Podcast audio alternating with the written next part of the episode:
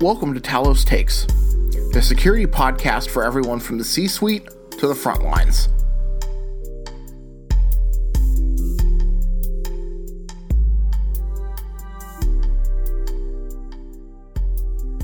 All right, hello everyone. Welcome to the latest episode of Talos Takes. Uh, this episode, I am super excited to have Wendy Nather on uh, from Cisco Duo. She's been on uh, Beers with Talos at least once that I can remember, uh, but maybe even more than that. And she's, uh, I feel like she's pretty security Twitter famous. So I'm super excited to have her on. Uh, thanks for coming on, Wendy. Yeah, thanks for having me. So, f- for starters, Wendy, can you just uh, talk about real quick what your role is uh, with Duo exactly, and uh, basically your your history with MFA in general? Yeah, I uh, lead the advisory CISO team at Duo. And what we do is we bring the perspective of the CISO, both internally and externally, because we're all former CISOs or, or senior security executives. So we talk about like why you would want to use something, what's important to the organization, and uh, you know we explain things a lot. So the specific reason why I wanted to have you on today is because I wanted to talk about SMS as a form of authentication.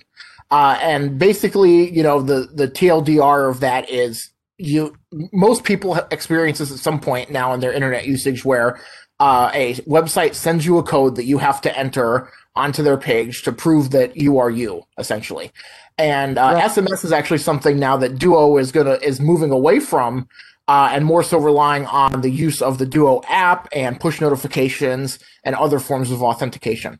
So I'll start out, Wendy, by asking you basically SMS as a form of authentication has been around uh, for quite a while now. So what are kind of the reasons why it, it's still around? What makes it appealing to organizations to deploy in the first place? Well, in essence, it's the lowest common denominator. It is the one thing that you can rely on that around the globe, just about everybody who has a phone can use. Even if it's not a smartphone, they can get an SMS message.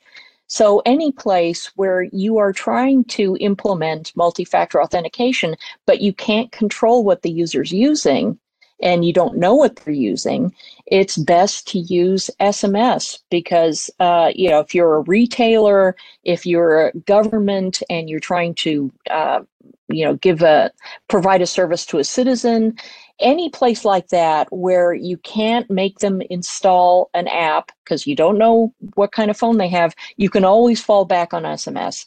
And that's why it's going to be around for a long time. So, what are some of the problems that arise though with using SMS? Is it as you know, is it safe to say that basically relying on push notification or app-based authentication is inherently going to be safer than SMS? Pretty much. Uh, here's why people are nervous about SMS these days. Mainly, it's because of the phenomenon of what they call SIM jacking. And this is where somebody can steal your phone number. They can go to uh, the uh, telco provider and say, "Oh, I lost my phone. This is my phone number. You know, here's my new phone. Can you switch the telephone number to this?"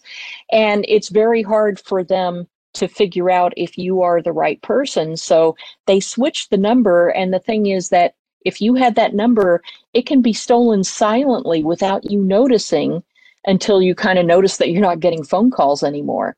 So this is an attack where that factor can be silently stolen, just like with your passwords. If somebody steals it, you won't necessarily notice it because nothing's gone.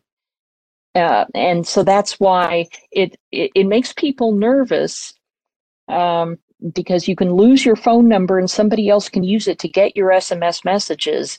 But again, like I said, if um, if you cannot get somebody to use a smartphone and to install an app like Duo, where y- you can't steal silently steal the phone number because the the instance of the application is unique to your phone and they can't steal that and that's what it relies on.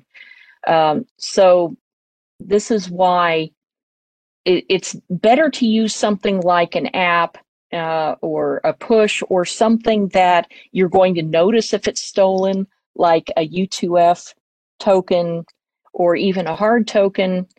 Um, these, these are better, but again, you're kind of stuck with what your user base can can have, what you can afford to give them, what you can expect them to have, and the most I can say is um, it's best if you have to use something that can be silently stolen.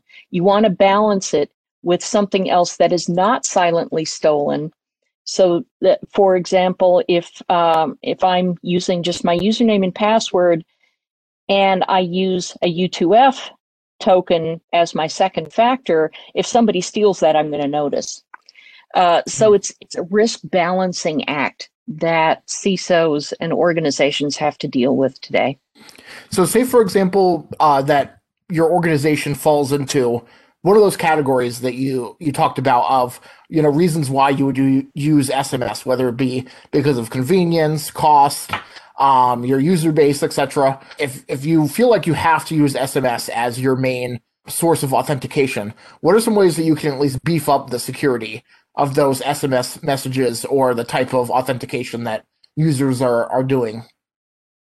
Well, you can make SMS not the only thing that you're using. In other words, you can, uh, for example, use SMS if somebody, if you're trying to validate somebody's um, possession of their phone, but they haven't installed an application yet. You know, the only thing you can really use is SMS, but you could also um, verify this out of band. Like you could um, send them an email because usually their email inbox is separated from uh, you know from their phone number.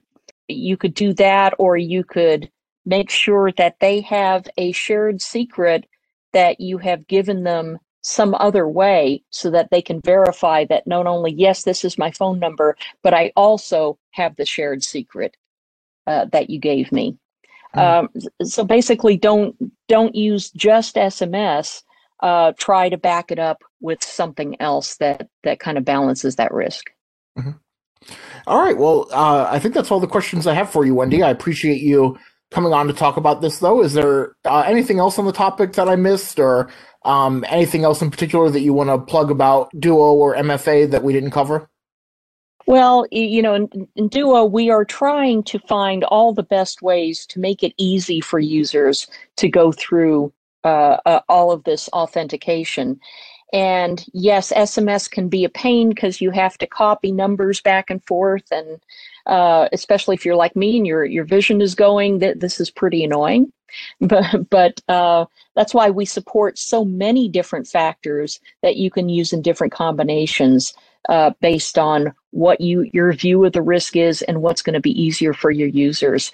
So don't be afraid to be creative in what you come up with. That would be my message. All right, awesome. Well, thank you very much, Wendy, for coming on, and hopefully I'll come up with something else to be able to talk to you about. All right, cool. Thank you, John.